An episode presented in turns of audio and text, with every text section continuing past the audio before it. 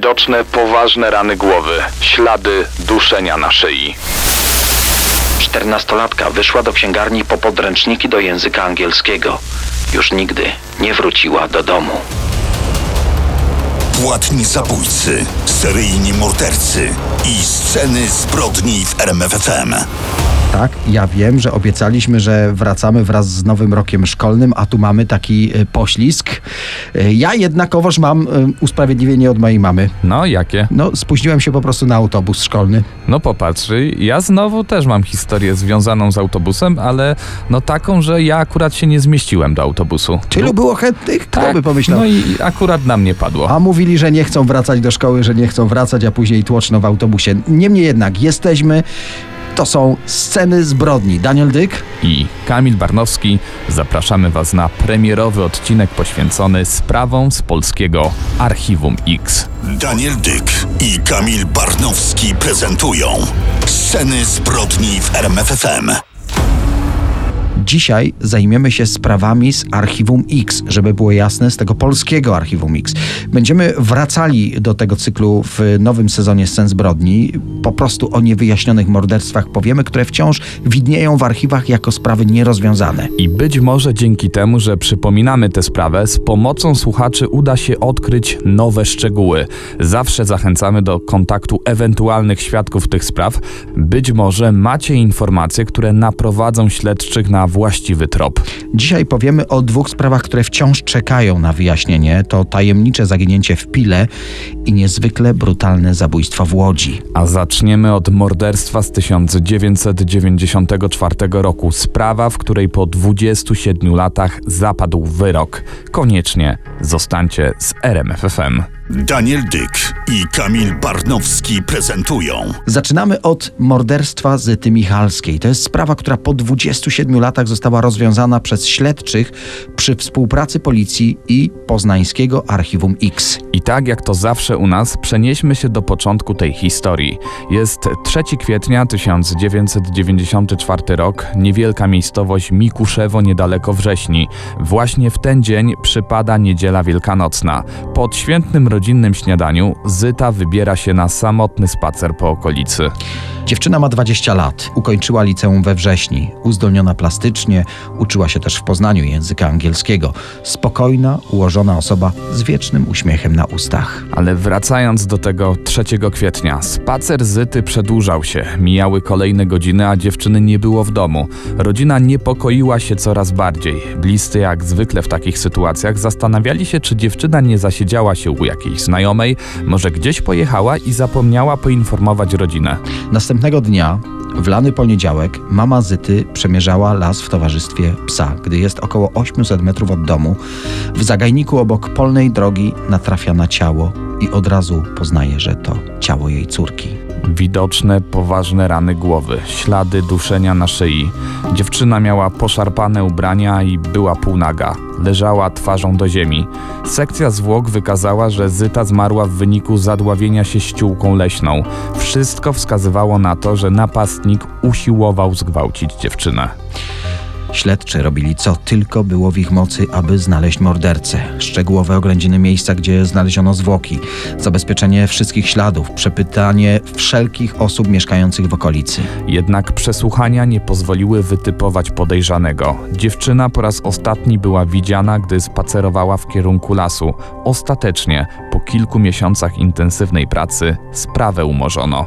Dramat rodziców Zyty był niewyobrażalny. Stracili przecież swoją ukochaną córkę, a jej morderca wciąż przebywa gdzieś na wolności. Jednak po 25 latach od zbrodni nastąpił przełom w sprawie. Wszystko dzięki śledczym z Archiwum X. Zajęli się nią policjanci z poznańskiego Archiwum X, specjaliści od nierozwiązanych śledztw. Rok później w mediach pojawia się komunikat z prośbą o kontakt wszystkich, którzy mogą coś wiedzieć o okolicznościach śmierci dziewczyny. Ponownie przeanalizowano akta sprawy.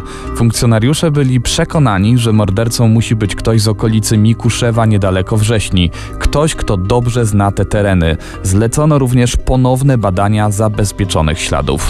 No i na tej podstawie wytypowano 40 mężczyzn, którzy mogą mieć jakiś związek z tą sprawą i tylko jeden z nich, Waldemar B., nie miał mocnego alibi. I tutaj musimy zaznaczyć, że nie był on w ogóle w kręgu podejrzanych na początku śledztwa, czyli w latach 90. Ale wyniki materiału genetycznego nie pozostawiały złudzeń. Na miejscu zbrodni znaleziono jego DNA.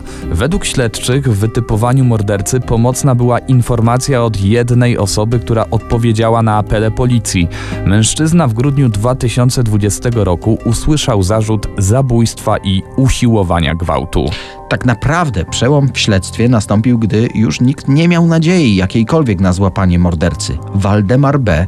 w 1994 roku miał 26 lat. No i śledczy nie pomylili się, jeśli chodzi o to, że to musiał być ktoś z okolicy. Waldemar B. mieszkał w miejscowości Pałczyn, około 9 km od domu Zyty. Mężczyzna ten przez kilkadziesiąt lat był zupełnie bezkarny. W tym czasie ożenił się, założył rodzinę, na życie zarabiał jako malarz. No i jego żona przekonywała, że mąż jest bardzo spokojnym człowiekiem, a ona sama nigdy nie słyszała o tym morderstwie. Podobnie o Waldemarze B. wypowiadali się jego znajomi z pracy. Często pojawia się tutaj słowo spokojny, nie sprawiający żadnych problemów. Natomiast zupełnie innego zdania była siostra Waldemara B. Może zacytujmy. Brat bywał agresywny. W mojej ocenie jest zdolny do takiej przemocy, żeby kogoś pozbawić życia. Mężczyzna początkowo nie przyznawał się do winy, jednak gdy zrozumiał, że śledczy mają niezbite dowody, przyznał się. Proces ruszył 5 maja tego roku. Y, Mężczyzna złożył obszerne zeznania, które wyjaśniają, co dokładnie wydarzyło się owego dnia. On twierdził, że w Wielkanoc 1994 roku w jego domu w Pałczynie panowała nerwowa atmosfera. Tego feralnego dnia pojechał na przejażdżkę rowerową do lasu w Mikuszewie. Jego zdaniem, zjeżdżając z górki, nagle przed rower wyszła jakaś nieznajoma dziewczyna. Była to Zyta.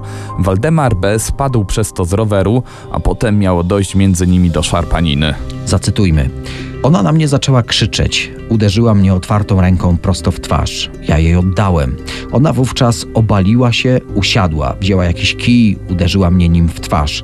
Ja ją znowu odepchnąłem. Jak Zyta Michalska leżała na ziemi, zauważyłem, że obok leży kubka kamieni z pola.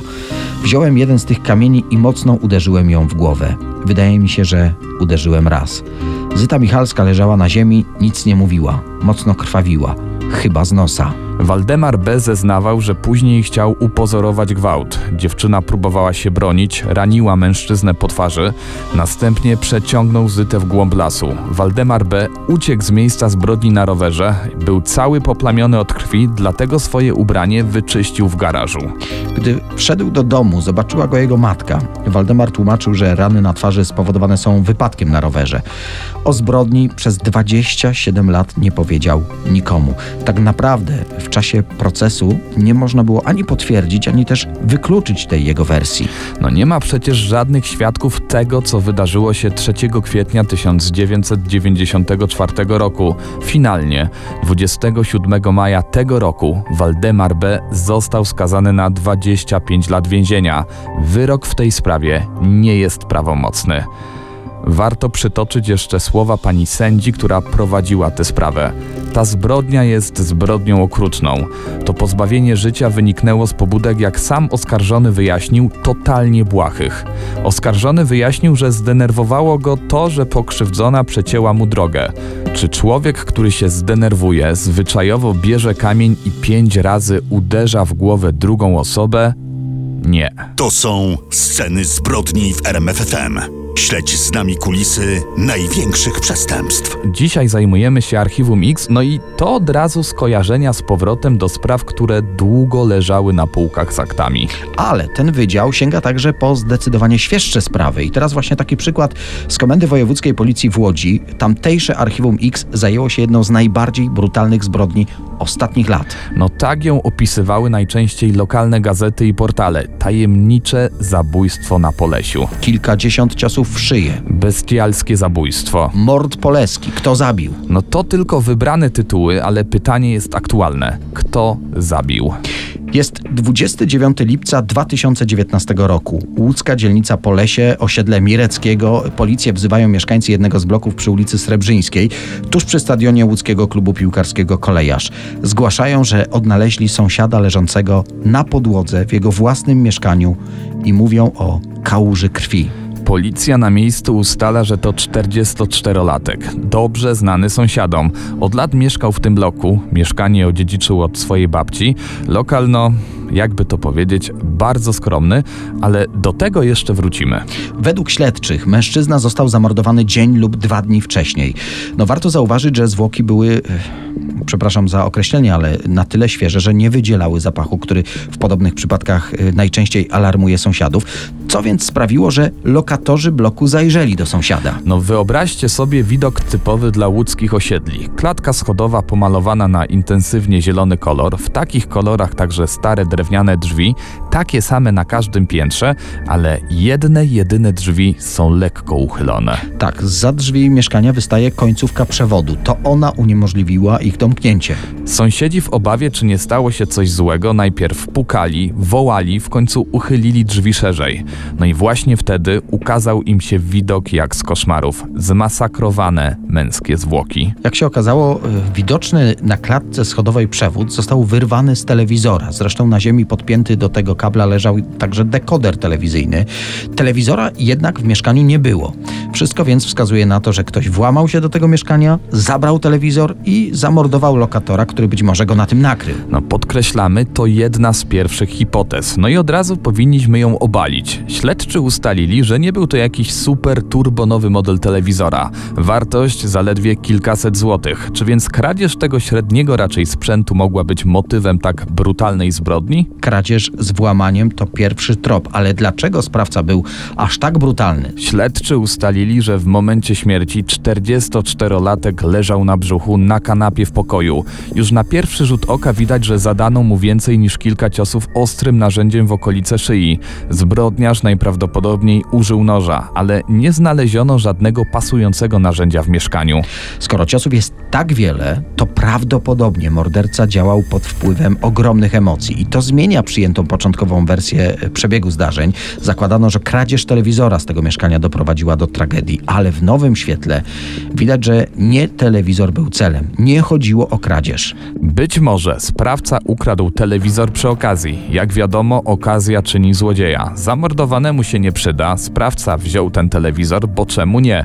No takie są przypuszczenia śledczych. Mówiliśmy o tym, że do zabójstwa doszło w dużych emocjach. Dodajmy, że sprawca po wszystkim zepchnął ciało z kanapy, bo właśnie na podłodze, przypomnijmy, znaleźli je sąsiedzi. Czy to zepchnięcie ciała z kanapy też wynikało ze wzburzenia, emocji, było jakimś gestem wobec zamordowanego? Mówimy, że morderca zadał wiele ciosów. Późniejsza sekcja zwłok wykazała, że sprawca dźgnął nożem aż 20 razy. Śledczy uznali, że w takim szale sprawca prawdopodobnie także mógł się zranić.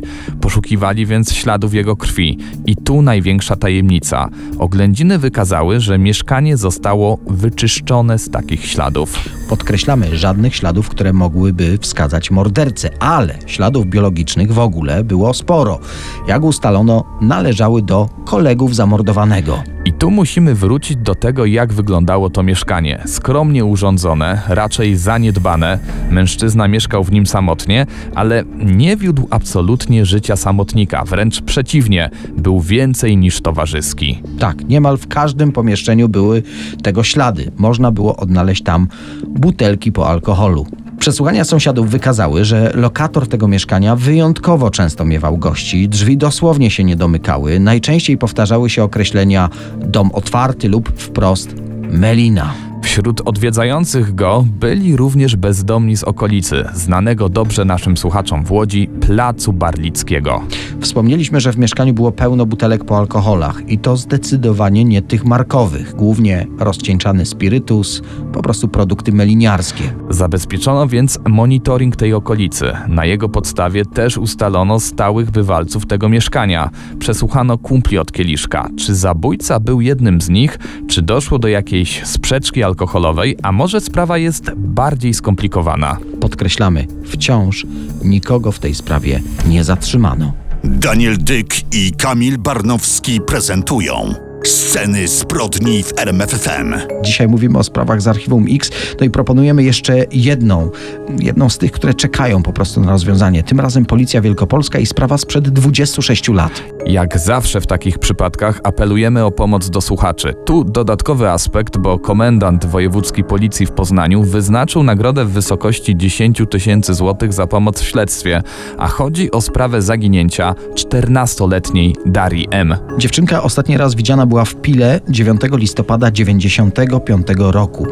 Dzisiaj po analizie dowodów policja przypuszcza, że dziewczyna mogła paść ofiarą zabójstwa, ale może nie uprzedzajmy faktów. W tej sprawie nic nie jest oczywiste. Większość tropów to jedynie przypuszczenia. Z ustaleń śledczych wiemy, że Daria wyszła ze swojego domu przy Alei Poznańskiej w Pile po podręczniki do języka angielskiego. Do księgarni miała bardzo blisko, zaledwie dwa przystanki. Z kolei przystanek miała właściwie tuż pod domem, dosłownie kilkanaście metrów. I świadkowie mieli zapamiętać ją, jak czekała tutaj właśnie na przystanku na przyjazd autobusu. Dziewczyna nigdy już nie wróciła do domu. To, co działo się później, jest jednym wielkim znakiem zapytania. Kolejne godziny po jej wyjściu z domu były wyłącznie przedmiotem hipotez. Brano pod uwagę, że mogło dojść do jakiegoś nieszczęśliwego wypadku. Zbadano także wersję, według której wyjście do księgarni mogło być jedynie pretekstem, że dziewczynka tak naprawdę chciała po prostu uciec z domu. W końcu przyjęto, że mogła wpaść komuś w oko. Ktoś się zatrzymał, zaproponował podwózkę, zaprosił ją do samochodu, a następnie mógł skrzywdzić dziewczynkę, zamordować ją, a ciało ukryć. Żadnej z tych hipotez jednak, to podkreślamy, nie udało się udowodnić. Bliscy wciąż mają nadzieję, że Daria żyje, że uda się ją odnaleźć, że może któregoś dnia po prostu z nimi się skontaktuje. Dzisiaj miałaby 40 lat. Sprawę jako niemożliwą do rozwiązania umorzono. Teraz jednak poznańskie Archiwum X na nowo weryfikuje dowody i przy pomocy najnowszych technik śledczych analizuje zebrane przed 26 laty ślady. Niestety policjanci po tej analizie skłaniają się do hipotezy o zamordowaniu dziewczyny i ukryciu jej zwłok. Mamy nadzieję, że nie ma zbrodni bez kary i że jeśli faktycznie doszło do przestępstwa, to uda się wpaść na trop sprawcy. Jeśli ta zagadka zostanie rozwiązana, oczywiście usłyszycie o tym w scenach zbrodni w RMFFM. A my obiecujemy do kolejnych niewyjaśnionych spraw, którymi zajmują się policjanci z Archiwum X, ale także do tych spraw przez nich wyjaśnionych wracać w naszych programach. Sceny zbrodni w RMFFM.